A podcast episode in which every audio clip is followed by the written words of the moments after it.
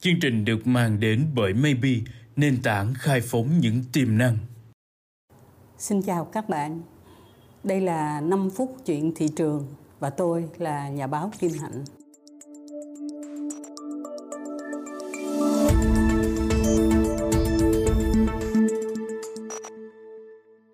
Câu chuyện của chúng ta hôm nay liên quan đến một cơ quan hàng không vũ trụ nổi tiếng của thế giới, đó là NASA, cơ quan hàng không vũ trụ của Hoa Kỳ. Gần đây, NASA có tổ chức một cái chương trình khá là nổi tiếng ở trong giới tên là Artemis.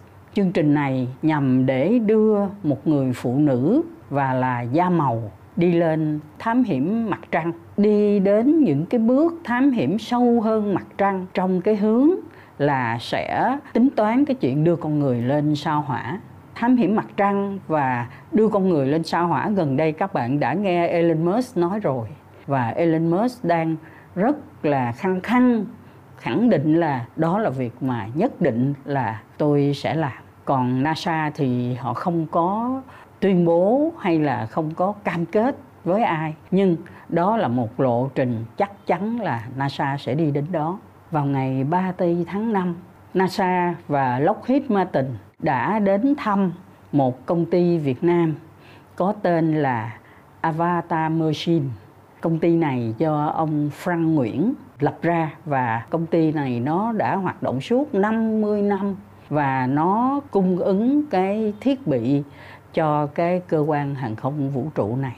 Lockheed Martin cũng ngợi khen đây là một công ty làm về công nghiệp và sử dụng công nghệ cao để làm ra những cái sản phẩm cung ứng rất là khó khăn, rất là chính xác, rất là chuẩn xác cho NASA một cách kiên trì.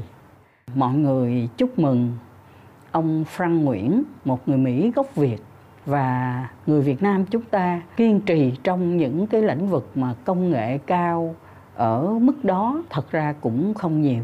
Chúng ta ghi nhận cái tên của Avatar Machine. Có thể nói người Việt chúng ta cũng tham gia vào được một phần trong những cái khâu quan trọng và để cho Hoa Kỳ tiếp tục khẳng định cái vị trí là một nước đứng đầu trên thế giới về khoa học và công nghệ. năm phút của chúng ta ngày hôm nay xin được tạm dừng ở đây. Tôi xin hẹn gặp lại các bạn trong năm phút tiếp theo.